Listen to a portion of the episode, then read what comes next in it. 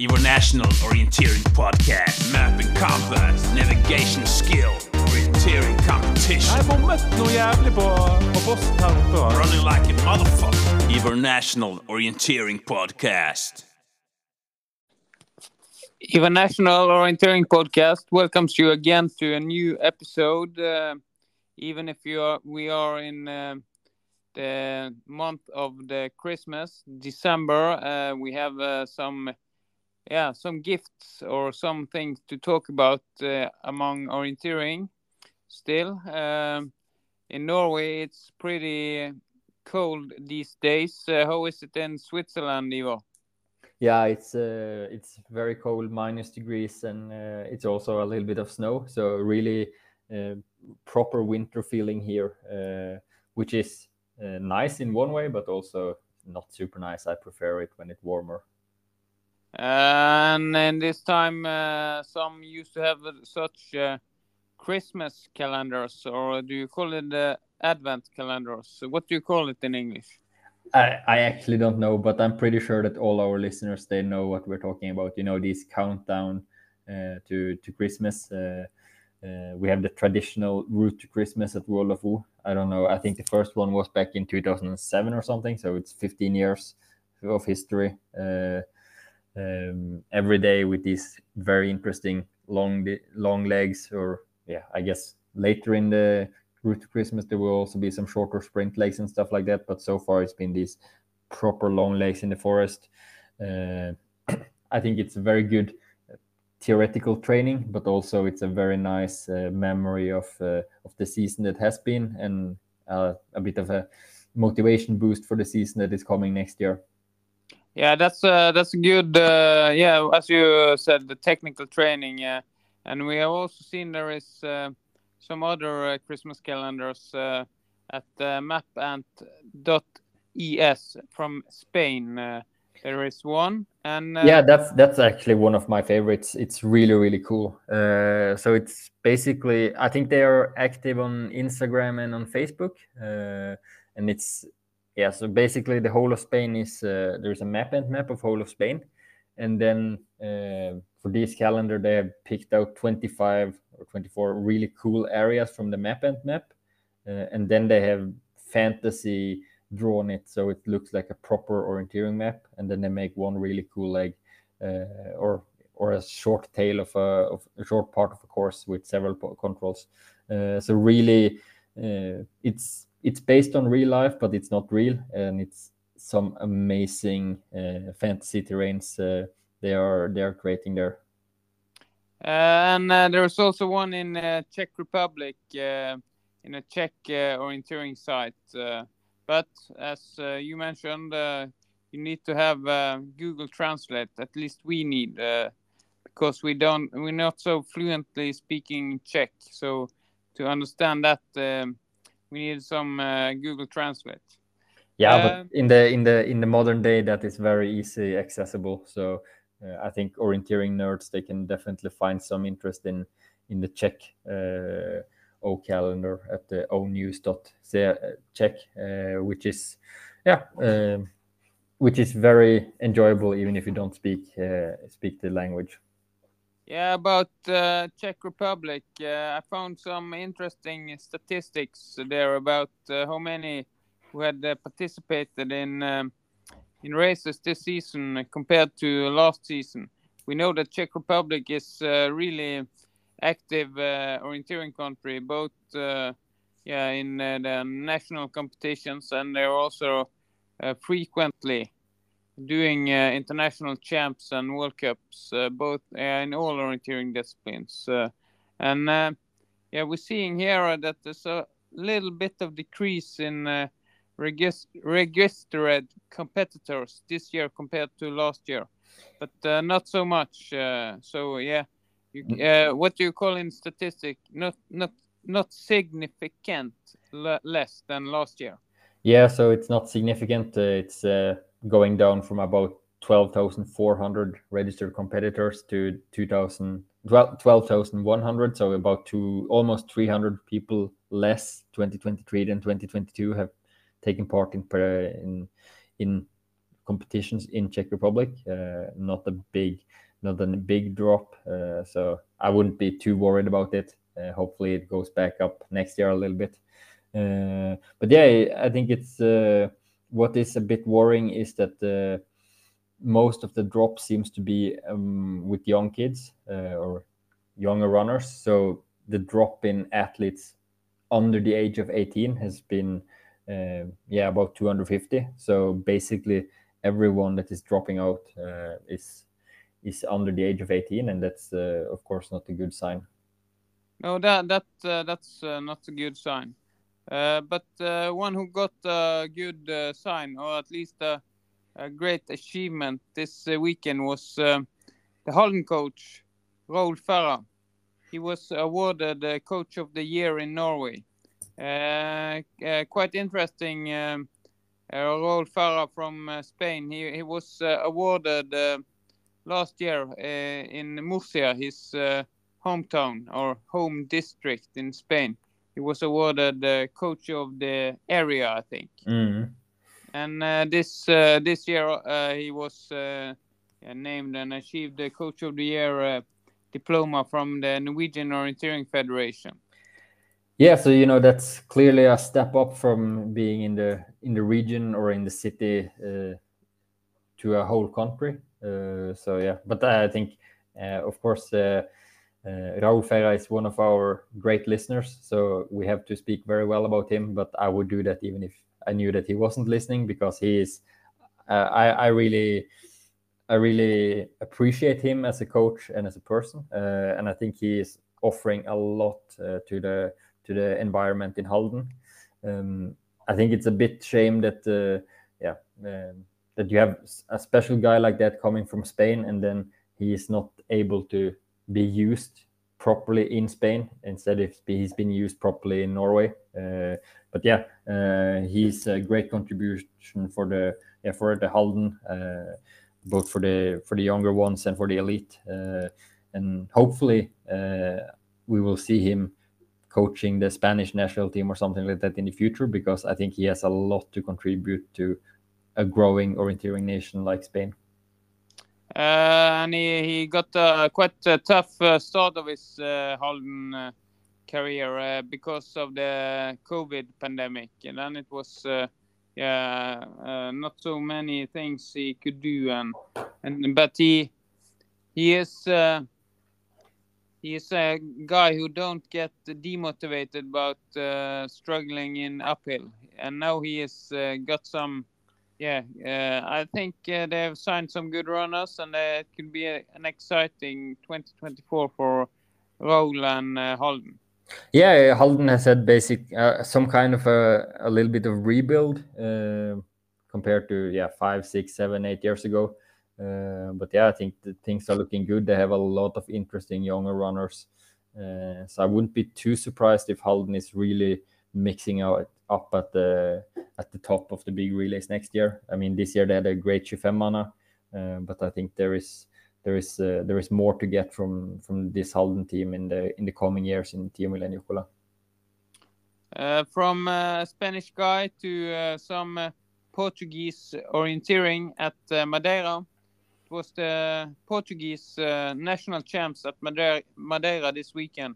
Started with a sprint and. Uh, on Friday, then a qualifier of uh, over middle distance on Saturday, and then a middle distance final on Sunday. Um, was uh, quite long winning time in the women's sprint there. Yeah, uh, so in women's sprint, winning time was almost uh, twenty minutes, and there was also some big, big gaps, uh, which I think is, yeah, it's uh, it's kind of to be expected, because none of the names in the top are runners that we are familiar with internationally. Uh, so we in the women's class, Rita Fernandez won. Uh, I actually don't know if she's ever been running jaywalk or anything like that. I probably should know that, but yeah, she's uh, twenty twenty-four, so it would have been pre-COVID. Uh, so I can't can't remember. Um, but there are big gaps, and in the men's class, uh, it was also big gaps. But here was some some really big names taking part uh, with the. The Italian Francesco Mariani, the former junior world champion, winning with almost two minutes ahead of the the best Portuguese, Vasco Mendes. And we also see Ferenc Jonas, the, the Hungarian guy with medals from junior world champs, uh, in third place. But he is almost, yeah, almost three minutes down. So big, big gaps. Yeah, but uh, there, there we had, uh, yeah, one guy who definitely have, uh, or two guys who definitely have run and succeeded in uh, Jaywalk. Yeah. Uh, in the middle distance on um, the final on Sunday, uh, we see uh, uh, here is not uh, uh, Mariani at the start line, uh, but we can start with the women's here also. Yeah, so in the women's class, it's uh, it was three. Uh, the top three were all uh, first-year junior runners, and yeah, for them it was more like a long distance uh, because the winning time were just below one hour. Uh, Leonor Ferreira got the victory, uh, and and I think uh, yeah, all the three girls that were in top three here were running Jaywalk this year: Leonor Ferreira, Alessandra Serra Campos, and Joana Canhana. And I think uh, Joana Canhana was the best with uh, she got at least one top hundred Jaywalk. Uh, but these are, of course, these are young girls. So in three three years' time, uh, they might uh, improve. In two, three years' time, and they might improve enough to to be able to get yeah decent results at Jaywalk.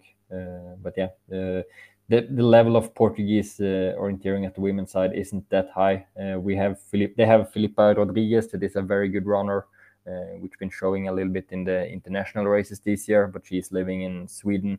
Uh, so she did, and did not take part here, and I think if she was running, I would expect her to win a race like this with, yeah, probably around fifteen minutes.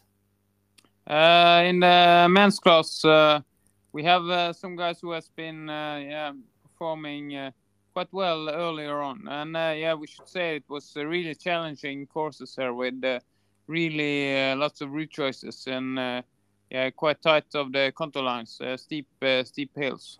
Yeah, I think we will talk a little bit more about maps later. But it was uh, it was a proper proper middle distance course, uh, tricky terrain. And uh, Thomas Lima, uh, he's pretty young, twenty-two, twenty-three years old. Uh, he's having some decent result internationally last year. Uh, both at I think he was in the final at the at the Sprint World Championship, and he also did a top fifty at the, the long distance at European Championship. He's a he's a he's a solid runner, um, and he he won with uh, more than three minutes ahead of Luis Silva. And Luis Silva, he won this uh, uh, Madeira U meeting last year uh, ahead of good runners like U Ulrik Astrup Arnesen and Emil Granqvist. Uh, so the level here is it's it's pretty good. Uh, in third place we have Ricardo Esteves-Ferreira, uh, maybe or probably the biggest talent that Portugal has ever had. Uh, I remember back in Jaywalk, was it in Finland two thousand seventeen? Then he was in, on the podium of the sprint distance. And the following year in Hungary, he was in the top ten at the Jaywalk middle distance. Uh, unfortunately, we haven't seen anything of him internationally since twenty eighteen, twenty nineteen or something like that. Um, so yeah, it's uh, he was a, he was a very big talent. And unfortunately, we haven't seen him capitalize on that. Uh, yeah, we can hope that uh, that's um, can be possible. Uh, uh, and about capitalization, uh, it could be uh, possible to do some capitalization about uh, Madeira as an orienteering destination uh, for training camps uh, during winter. Yeah, uh, because I think the the climate there should be very good for winter training camps for. For athletes, yeah, from Scandinavia, from yeah, Switzerland, Austria, France, Britain, and so on. Uh, great climate for for running in the winter, uh, and there is more and more maps, uh, which I would suspect is uh, by pretty good quality at least. Uh, I think uh, Tiago Aires uh, is making a lot of maps on Madeira, and he is a very experienced map maker, both from Portugal but also from Scandinavia. I think he was living in. in in Halden for a while, drawing some maps there. Uh, so I think with more and more good maps, uh, very nice and warm weather in the winter, uh, I, I I wouldn't be too surprised if uh, we see a big boost in yeah, in in top orienteers going to to Madeira in the winter. I think last year there was a group of the yeah some of the younger Swiss national team runners. They were there, uh, but that was mostly for a running camp. Uh, we saw some of the Antony guys going there last year with Ulrik Astrup Arnesen and Emil Granqvist, for example. Um, so that's one of the spots to to follow in the future. I think to to likely we will. See, I think it's likely that we will see more and more runners going there, and especially uh, I was very positive, surprised by the by the courses and the, the maps for this middle distance championship uh, because it looked like, yeah, I mean that's it's proper orienteering. It's not like you're running around in a more or less open area and it's very easy orienteering. It's uh, yeah, it's proper orienteering, and also in the sprint distance, uh, yeah, it's not the most in difficult city, but uh, it's possible to make some some very good route choice legs. Um, so yeah, I would I would recommend everyone to go into into LiveLox, and there you can search for Portugal, and then you will see, then you will find uh, find these uh, courses from this competition. And also, there are other ways to find the, the maps from last year, the Madeira U meeting, for example, and then uh, then you start getting uh, quite some maps that you can go train at. Yeah, and for those who are uh, really in a hurry or who want to go there on uh, Christmas holiday, uh, we are taught that uh, they have uh, put out uh, permanent uh, controls already for uh, trainings. Uh, so, yeah, there is an uh, opportunity already. No, in December. Mm. And about uh, opportunities, uh, there are someone uh, in this silly season searching for better opportunities in new clubs. Should we put it that way? Yeah, uh, definitely. And I think we can start in Finland, where we have seen uh, some action on, on the women's side uh, with uh, Tampere Pyrintö, uh, one of the traditional, very, very strong teams on the women's uh, relays at Tiomila and Jukola. Uh, they have strengthened their team quite a lot with two very good runners. Uh, we have first Eni Jalava from M S Parma. Uh, last year she was yeah two times top fifteen at European Championship. This year I haven't seen that much of her, but uh, she is uh, a very, very good runner. Um, and if she is healthy and motivated and, and training good, uh, I think she will be an extremely strong addition to the Tampere Pyrintö team. Uh, and the same goes for Venla Taulavuori. She's coming from the yeah a bit smaller club, Jemsen Retke Veikot. Um, and she's not, I don't think she's been running in the Finnish national team at elite level, but she has a lot of these positions. Yeah, between ten and twenty at Finnish championship. Uh, so she's a good runner, and she should be able to do good relay legs. I think she's also quite young, uh, twenty-two, twenty-three or something like that. So there is... should be plenty of uh, space for improvement. And I think, yeah, Tampere Pyrintö have not been up there lately. Uh, they lost a little bit when uh, Simone Abershold left, for example. Uh, but with these two, and they have a very experienced core with uh, Venla Harjo, Saila Kinney, and so on. Um, so, yeah, definitely a good boost for Tampere Pyrintö's girl team at the for the relays next year. And uh, we are taking the ferry from uh, Finland to uh, Lidingö, outside uh, Stockholm. Yeah, and there we see that the yeah the experienced former British national team runner Hector Haynes, he's been changing from I F K Lidingö, where he's been running for, I don't know, maybe the last ten years or so, and he's going to OK Linné. Uh, I think he's living in Uppsala now. He has a Swedish Swedish girlfriend and a, and a small kid. Um, so then it makes sense for him to move club uh, as he's living living in Uppsala. And also uh, I saw his interview with uh, with OK Linné website. It was quite interesting to see that he one of the main reasons for his change is that he has been lacking the motivations to train for the big relays lately, which I fully understand, because uh, back in the days when Hector Haynes was young and was running World Championship and was doing good internationally, Uh, I F K Lidingö was also a very, very competent relay team, fighting for the victory at Tiomila and Jukola. Um, so I think he has a second place at Jukola and maybe a fourth place as his best at the Tiomila. I don't think he was in the team, and Lidingö was second. Um, and then the last six, seven years or so, five, six, seven years, uh, Lidingö has declined a lot. And yeah, basically the last four years, they've been nowhere in the relays. Um, and when you're not When you're not at the level that he was before, when he was fighting for top ten, top fifteen at World Champs, uh, then the relays is very important, and I can definitely understand why he why he looks forward to running for Linné instead. Even if he might end up in the second team, uh, it will be a lot easier to motivate yourself to train when you're when you know that if I'm getting in the first team, then we have a chance to win, than running for a club like Lidingö where, yeah, if if we do well, we will be in the top thirty. Yeah, to be uh, to ask you that question, will he be in the first team? I think it's borderline, uh, but I mean, he is very experienced. Uh, he has a lot of, uh, he's been running a lot of good night legs at Tiomila and Jukola, uh, and often in leading, he has been running quite long legs, um, quite hard legs against pretty good runners.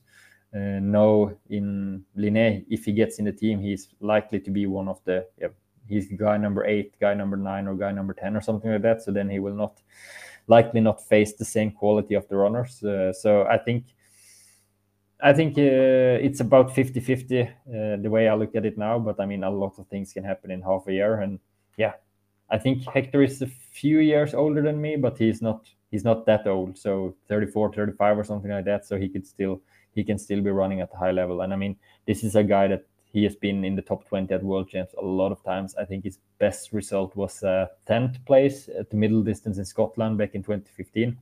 So he's a very good runner. Uh, about uh, good runners, uh, uh, there is uh, one guy who was uh, really good as a junior uh, coming from Australia. Uh, actually winning the Junior World Champs Sprint uh, in... Uh, Denmark in twenty nineteen, and uh, he was uh, there also number three in the long distance. Uh, Aston Key is his name. Yeah, and he uh, proceeded to be uh, performing really good uh, when he uh, came back running after COVID. Uh, but we haven't seen him uh, so much this year. Yeah, but uh, I mean, Aston Key, that's a that's a, a runner that he is very young, but he's still been around for a long, long time uh, as. This this great wonder kid. Uh, I remember a long time ago. Could it be back in two thousand fifteen or two thousand sixteen or something like that? He he he won the race in in A Y O C in the men's sixteen in the sprint class, but of course it didn't count as he's uh, Australian. Uh, and then he was also running J W O C before he even turned a junior. Uh, he had some, yeah. Some some decent results early on in J W O C, and then he was very, very good uh, the last year before COVID in twenty nineteen when he won the he won the won the sprint. He was yeah, number third, three in the long, three in the long, and he was also on the top six in the middle distance, uh, which is extremely good for a, for any runner, but uh, for a runner not from Europe, that's uh, very sensational. Um, then, of course, twenty twenty, his last year as junior, there was COVID and no no J W O C. Um, and then, yeah, he came back after COVID with uh, great, great results in the in the World Championship last year. Fifth place in the sprint uh, at age twenty-two. Um, yeah. So definitely one of the guys for the future, uh, a potential legend in the making if things are going well. Um, and then, as you said, we haven't seen him much this year, so that's a sign that things are not going well. So it's really interesting to hear what he has to say about his situation this year and how he looks at the future. Yeah, we uh, picked up the phone and got a talk with uh, Aston. Uh, a really good talk. Uh, so uh, just listen to this.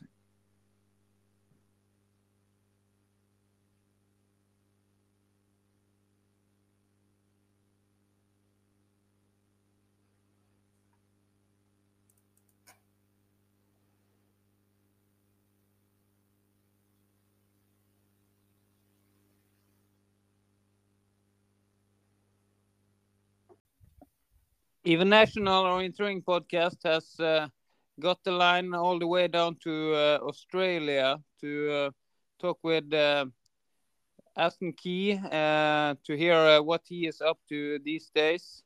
Uh, hello, Aston. How are you doing down there, good. As we say? Yeah, good morning or good afternoon, I guess. I'm doing well. Thanks for having me. Yeah, we... Um, You're doing well, you're uh, telling us, but uh, yeah, we haven't seen you uh, so much in the orienteering forest uh, this season. Uh, you are really fast and good orienteering in last summer. I remember uh, especially impressive in the World Champs in Denmark, the fifth place. But uh, what have uh, happened since then? Yeah, I guess um, it's quite a long story, so I guess I'll I'll get into it. But basically, I've uh, I've got an injury that just uh, won't go away. So I've got a a long-term injury, I'd say, that I've had since I was about six years old, so really, really young, um, in my hip. And it's something that comes and goes. Like, you know, some years it doesn't bother me, and then some years it's quite bad. And unfortunately, this year was a year that's it's been really bad. So I've uh, I've had to take lots of time off since. The last race I did was in uh, our the Oceanian Champs, which is Australia versus New Zealand and other countries in the region. It's like the uh, it's like the European Champs, except not as not as fiercely contended. Um, yeah, yeah, I understand, but th- that was in January, as far as yeah. I know. Yeah, that was in very early January, and then. Uh, after that, immediately after that, I was already in quite some pain, and I was trying to figure out what the problem was. And I still ran for maybe another month on and off, trying to trying to see if this injury was for real or whether it was just going to pass in a couple of weeks, and then it wouldn't go away. So I had lots and lots of trips to the physio and the sports doctor, and I had all the M R Is and all the scans and everything. And then eventually we realized that this wasn't going away and had to have some serious time off. So I've I, I'm I'm doing the time off right now, and yeah, I've been the, on my bike a lot. Yeah, you you you said it was uh, coming on and off since you were six years old. Uh, have it been so uh, long uh, disturbing you as it has uh, has been this year, like uh, almost a whole year? Uh, yeah, in the past when I was younger, like quite a lot younger, before I started running when I was, you know, ten or eleven, I had some serious surgeries where I was out for like, yeah, a long time, like a year. But this is the, this is the first time where it's bothered me for this long since I've started running seriously. So yeah, yeah you, guess... you mentioned surgery. Is that an option also now? Or, uh, do you have to just uh, trained through it, or what what are uh, the diagnosis? So the yeah I had all the surgeries when I was younger, and it sort of reconstructed the hip and did a whole bunch of things that, you know, maybe I don't fully understand because I'm not a doctor. But um speaking to the doctor recently, surgery they don't think will help in any way. They've sort of done as much as they can before I like a full hip replacement, and which is obviously not something that I want at this stage in my life. So it's just some rest, well, lots and lots of rest, and hopefully the the uh, pain will go away. I have gone down a few sort of routes to try and help, or like on the advice of the doctors, and the one that seems to be helping the most is stem cells. So I'm actually getting some stem cell injections into my hip, and I had the first one a couple months ago, and it's starting to feel better. I actually went for my first run in since, you know, January just the other day, and it felt it felt not good, but it felt okay. So that's that's promising. Uh, that's um, that sounds promising. Uh, so how are you uh, mentally? I mean, um, uh, are you uh, motivated? Uh, we have seen you're uh, doing uh, quite a lot of. Uh, bicycling on the bike, uh, also in really tough competitions. Yeah, um so I've always done a bit of uh cycling to complement the running training, because I've had this injury all the time and it restricts how much running I can do. But yeah, this is the first time I've ever really lent into the cycling training on its own, and it's it's quite fun. I like I like cycling. I like the uh, numbers with cycling, and the there's sort of no you can't hide. There's, this is your power and that's what it is. There's no like fudging the numbers and stuff like that, but it's not the same as orienteering. I, I definitely like orienteering the best, but this, this, what has it been? Four or five months of cycling has been quite nice. And, uh, and you are uh, motivated. You're doing um, quite a lot of training, or, or, uh, are you just um, keeping, uh, keeping the body active? Yeah, so I had um I had four or so, three or so months um from when I first got injured before I started cycling, where I did absolutely no exercise because it was too painful to even even ride a bike. So I wouldn't say I'm keeping the body fit because I, I lost all that running fitness, unfortunately. So I'm with, well, there's not really any clear date when I'll be able to start running properly again. So I guess I'm training for just the sake of, just the sake of training and something to pass the time.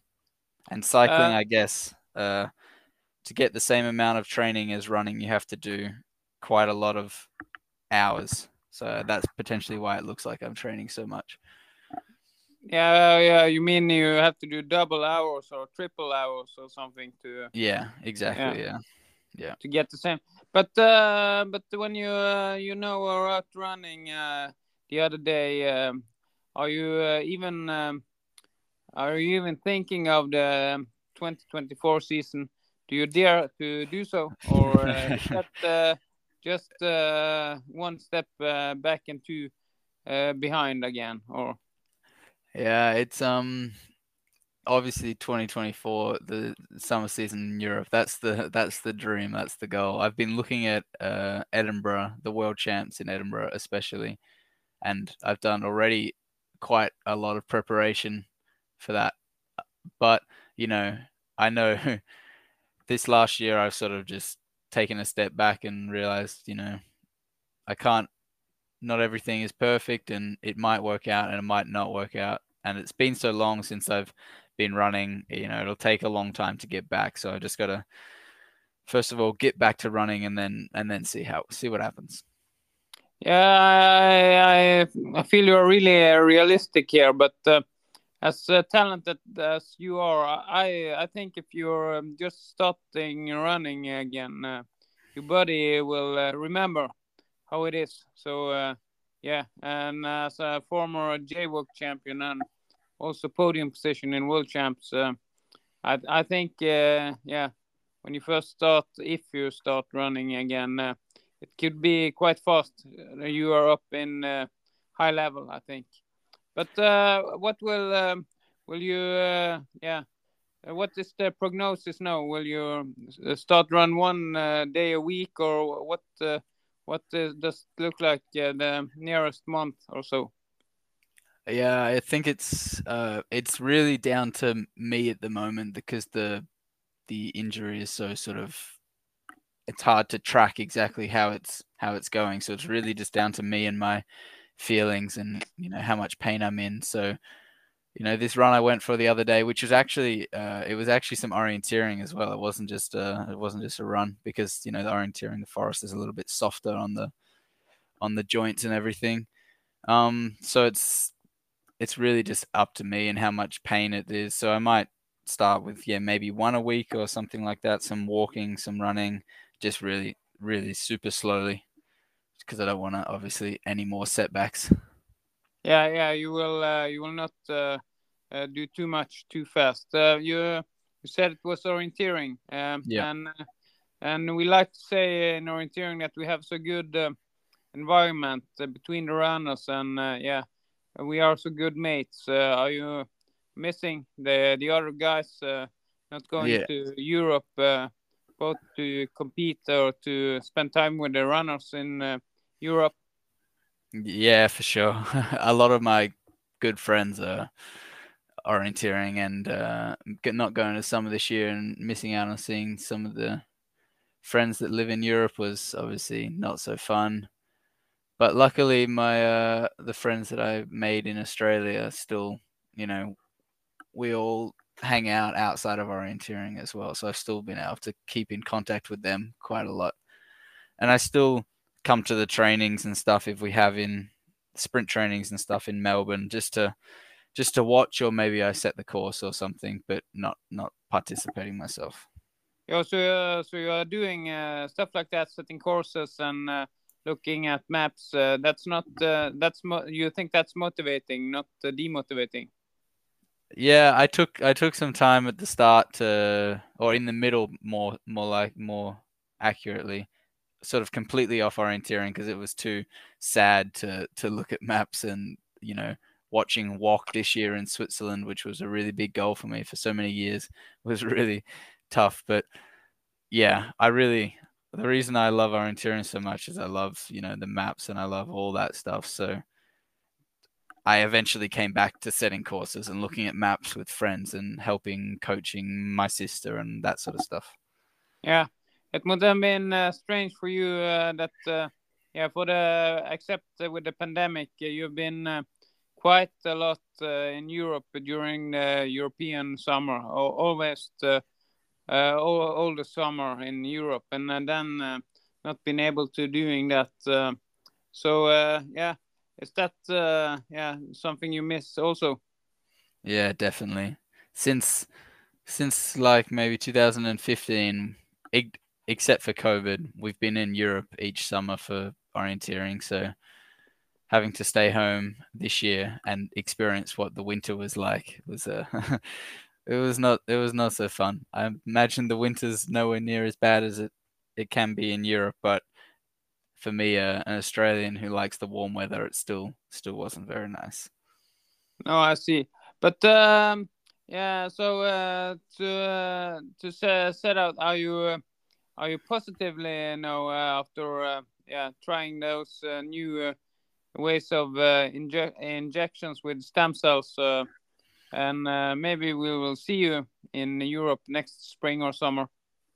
Yeah, I, I'm I'm quite positive I'll be there. Whether I'll be back to full speed, that's the question. But I'm I'm quite optimistic that I'll at least be in Europe next summer at some form of competition. So. Uh...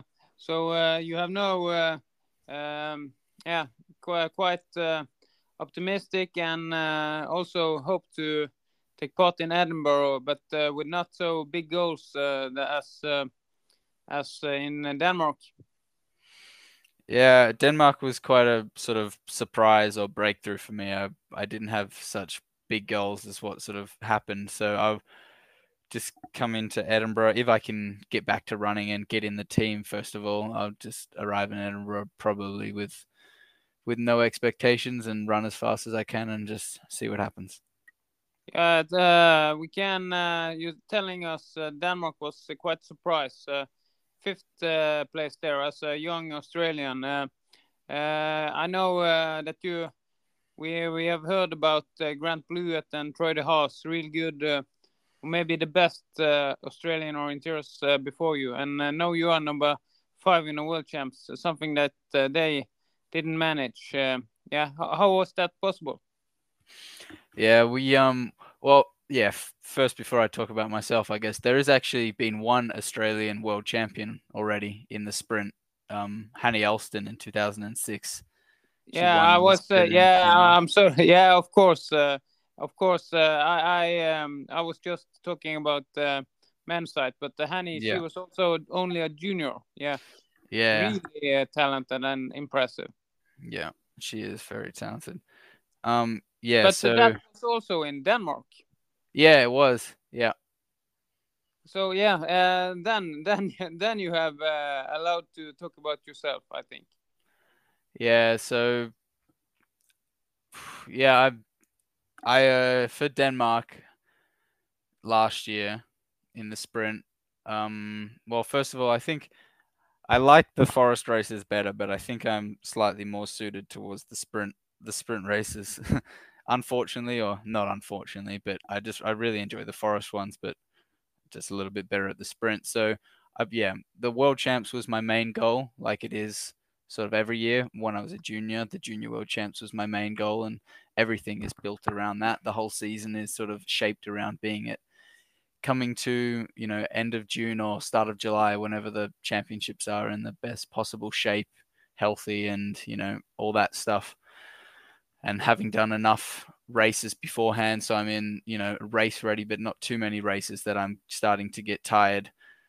So I had planned the whole season around Denmark, and obviously done, you know, in Australia, we have lots and lots of good sprint maps. It's not like in the sort of forest where we have to, we don't have as many as, as European countries. In the sprint, we have lots of sprint maps, as as many good ones as any other country, I'd say. So we're we're at a at no disadvantage there, versus in the forest perhaps we're at a small disadvantage because we don't have as many as many nice forest trainings that we can do.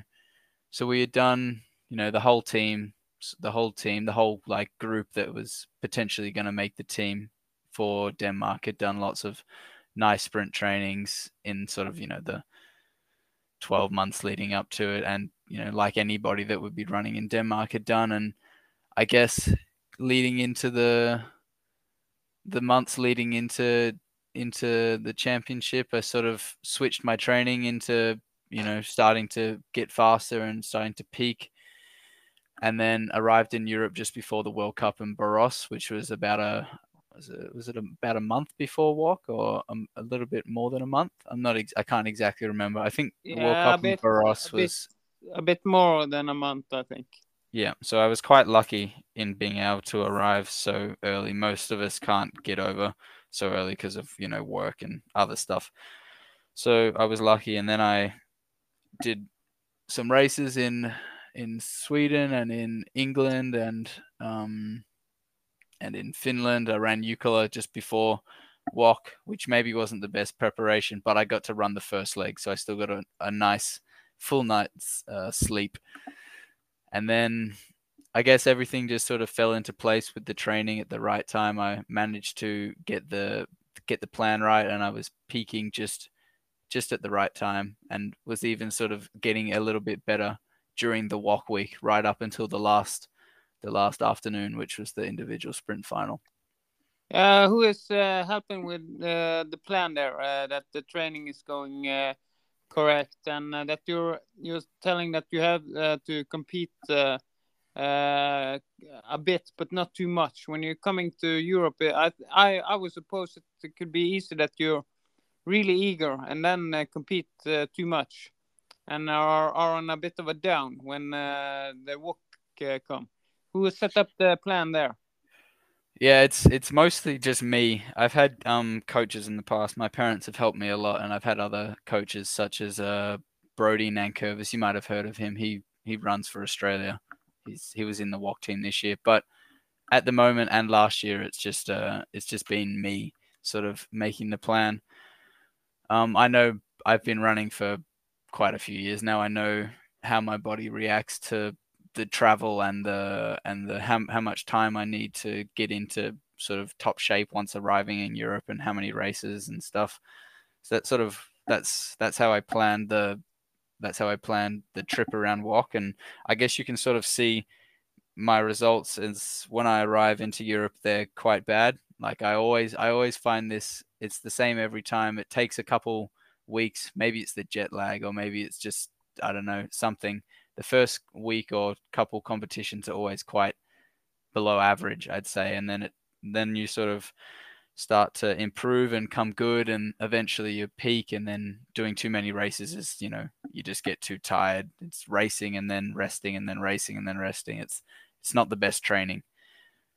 And you can see that by the time I leave Europe, which was in sort of August at the World University Champs in Switzerland, I was just so tired, and I had no energy, and all the speed I I just lost. So you can you can sort of see the difference, and that's sort of how I try and plan the season. So walk is the most important one, and I'm as fresh as I can be there, and as as best shape. And then what happens after, it doesn't matter in my mind. No, no, of course, uh, and uh, also after a real good um, walk, you have this um, yeah what uh, they call the walk depression, or uh, where you are a bit uh, demotivated after the big goal of the season. Yeah, but, of uh, course. Yeah. But standing there at the podium uh, together with all the good runners must have felt uh, quite good, I think. Yeah, it was. Um, yeah, it was. It was quite surprising because, yeah, obviously, you know, Kasper, Gustav, Yannick, they're all like the ones that you look at it, and they're always at the top of the results. And it's, yeah, to be up there with them was quite a surprise, but it was, yeah, it was also quite nice. It was also nice to be up there with a, a friend, uh, Ralph Street, who was, you know, came and visited Australia a long, long time ago, and we've been friends since. That was, that was nice. Yeah, he was uh, number four also there, or was he number six? I think he was uh, number six. Yeah. Yeah, uh, because he has, uh, yeah, he has got those uh, fourth places this year. So uh, he is also knocking on the door for uh, a world champs medal. Really, really. But yeah, uh, yeah and he has the champs on home soil uh, next year. Uh, yeah, and uh, but yeah, as you said, you are uh, performing best in the sprints, uh, also at the J-Walk in Denmark in in at, uh, twenty nineteen when you won uh, the gold medal there. Yeah, I guess maybe Denmark's. Denmark is my country or something. I don't know. It just just happens to be. No, I think uh, you're peaking quite good for the important uh, races. Uh, and uh, do you have, uh, you know, maybe you, you can't have any plan uh, uh, as the situation is uh, right now. You just have to take it uh, like week for week. Yeah, pretty much. Just just see how the leg responds to gradually higher volumes of running. I'll obviously be keeping the cycling for quite a long time, even if I, even if the running is going well, just because I won't be able to get back to full training for a very long time. So, you know, keeping the cycling going, you know, as long, you know, it's it's not the perfect training, but it still trains the heart and it still trains the legs, even if it's not exactly the right muscles. Yeah, if you have uh, quite high uh, frequency, uh, it should be quite okay, I think. Uh, but uh, you're talking about you're doing quite a lot of. How many hours are you doing cycling a week? Um, well, you have to. I have to look at my Strava, but I think the average at the moment it's come down a bit because uh, I've been a bit sick and other things the last few months, but the last few weeks. But before that, the average was maybe twenty-five hours a week or something.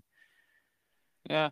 Uh, and uh, back to the um, doctor stuff. Uh, uh, is it? Um, do you have uh, such in- injections of uh, stem cells? Uh, uh, is it once a month, or uh, uh, how is the? Uh, what's the plan with the, those uh, things? Yeah. So the plan was the plan is uh, just just two injections, um, uh, six months apart. So I had the first one, as I said before, about two months ago. I can't exactly remember. And so the next one is planned early next year, sometime February or something. And yeah, that's actually been uh, that's been making making quite a difference, I think. Uh, maybe it's just the placebo, but I think it's been getting a bit better. And the doctor said you'd maybe feel the difference every sort of. It's not like a it all gets better at once. It just gets a little bit better one month at a time.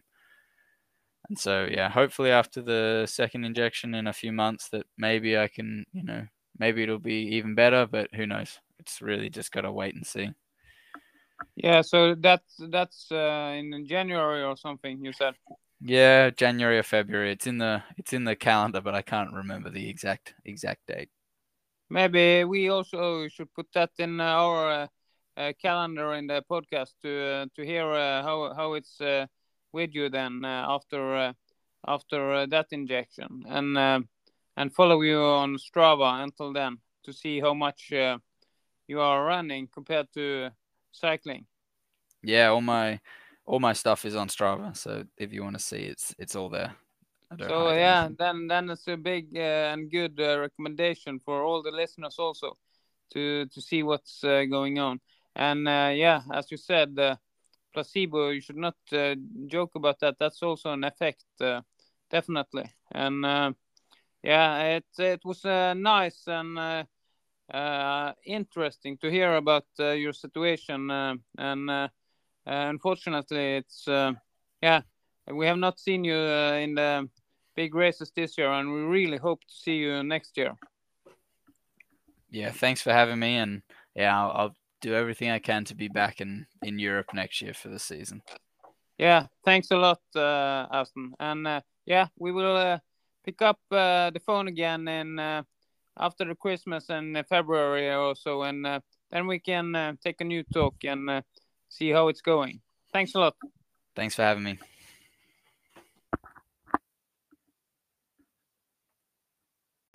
The last part to go. That was uh, Aston Key uh, talking to Evernational Orienteering Podcast. Uh, and you made some uh, bullet points uh, during the talk here, uh, Ivo? Yeah, uh, first of all, uh, yeah, of course, I, I knew it was serious when when I saw that, uh, when I didn't see him any, any results this year. Uh, I remember he was w- running these uh, Oceanian Championship in January, where he was winning with big, big margins. Um, but yeah, uh, when it's been gone for so long, it's always something not good. Um, but yeah, this was, uh, it, so- it sounded even more serious than I was imagining. Uh, but yeah, obviously it has been bothering him since he was a, he was a small kid. Uh, so it's been yeah, back and forth a little bit, uh, some years very good, some years very bad. And this year has been definitely a very bad year for his, his body. And, and I mean, that, that must really, really suck. Uh, I, I think from, I can, I was injured maybe five months or something like that when I was twenty-two. Uh, and that was horrible. And he's been injured for, yeah, for twelve months and still with a long way to go. Uh, so I can only imagine uh, that it must be very tough mentally. Um, because obviously he's a he's a guy that loves orienteering, uh, and when he has he knows that he has so much potential, he has so good chances in in championships, both in the near and distant future. Uh, so it must be hard for him to yeah to keep positive. And I think it was a yeah I think it was a good decision. What he said was in the summer or something like that, when he took a, a longer break from thinking about orienteering. Uh, I think that if you're all the time going around being disappointed and angry and sad about things you can't do, uh, it's going to be hard to to get back in the right mental balance. Um, so that's that's uh, that's a that's a good thing, and of course very good to hear that he's already back in already uh, maybe not the right word, but that he's back in trying to run a little bit, uh, and hopefully things are are going well with this uh, stem cell treatment. And I still hope we can see him see him in international races next year at the good level. Yeah, that would be uh, really good uh, if he can uh, yeah come back and uh, race in Europe uh, next year. Uh, we can. Uh... Yeah, but uh, you know, and then I was thinking a bit. Uh, he said that uh, yeah, you know, the it's it's maybe a little bit better to run in the forest than to run on hard surface. Uh, so I mean. Maybe in the future we will see him as a as a pure forest runner. Maybe, you know, when it's every second year when there is forest world championship, then he comes to Europe uh, early in the spring and he spends four months just running in Scandinavian soft forest or something like that, and then he can train really really good and perform at the championships, and then the rest of the uh, the time he has to be on the bike home in home in Australia. Yeah, that that could be a possibility, but as you said, uh, it's uh, it was a pos- positive sign for him with this uh, stem cells, and we just hope uh, that uh, when we yeah probably pick up the phone and get the line down to Australia again uh, some uh, sometimes after Christmas, maybe he is running more and uh, yeah can be able to compete uh, yeah already yeah. twenty twenty-four. Yeah, and then I think I think he was kind of downplaying his uh, his training. Yeah, I mean he admitted that he was training a lot of hours, but yeah, he he tried to give us the impression that not with the, maybe not with so good quality. Uh, but I've seen his uh, uh, his training on Strava and some of his uh, power data from this cycling training where he's been cycling yeah, very fast up different climbs uh, around there. And I think his physical form is uh, is very very good, and I don't think he needs a lot of weeks with good running training before he is able to compete at the highest level. I mean, we have seen before that Jerker Lysell has basically not been running the whole year before World Championship and still being able to fight for a medal uh, in the sprint races. So I think with uh, yeah with Aston Keys, with his natural talent uh, and the level he was at before, and with the training he's been doing while injured, I think uh, I think he can be competitive with uh, uh, with very little training, specific training. Yeah, we had just have to cross our fingers uh, that he is uh, doing things right, and uh, the the things are going his way. Uh, then we will see him in the orienteering forest and on the results list uh, again already next season. Um, but uh, is there something to expect uh, next week to talk about in Evernational? Uh, yeah, I mean there is always things that happening. Uh... There is. I think. Uh, yeah, I think. Yeah, I think this week it starts this uh, the five days of uh, of Spain. Uh, do you know where in Spain it is this year? Uh, no, I'm uh, not uh, uh, into this, this yet, but uh, I will be uh, in a couple of days when they are starting in. Uh, yeah, just in two days when we are talking. Yeah, so hopefully we have some result from Spain to talk about. Uh, I hope some of the some of the. The national team runners are there, uh, so we can see some proper racing, uh, hopefully also some nice maps. And then uh, I hope you find also a, a very good and interesting interview object for, for next week. Yeah, we have some uh, on our list here, and uh, we will uh, get in uh, contact, but that will be a, uh, an X until uh, you uh, will uh, hear next week in Evernational. So, uh, yeah, stay tuned and uh, listen also next week. Bye-bye. Mannen drog ut och löp orientering med kart och kompass och med räktiga sko. Sikta sågar efter bästa notering för kroppen var lätt och god. Evernational Orienteering Podcast. Map and compass, navigation skill. Orienteering competition. Nej, bommet nog jävligt på på posten här uppe. Running like a motherfucker. Evernational Orienteering Podcast.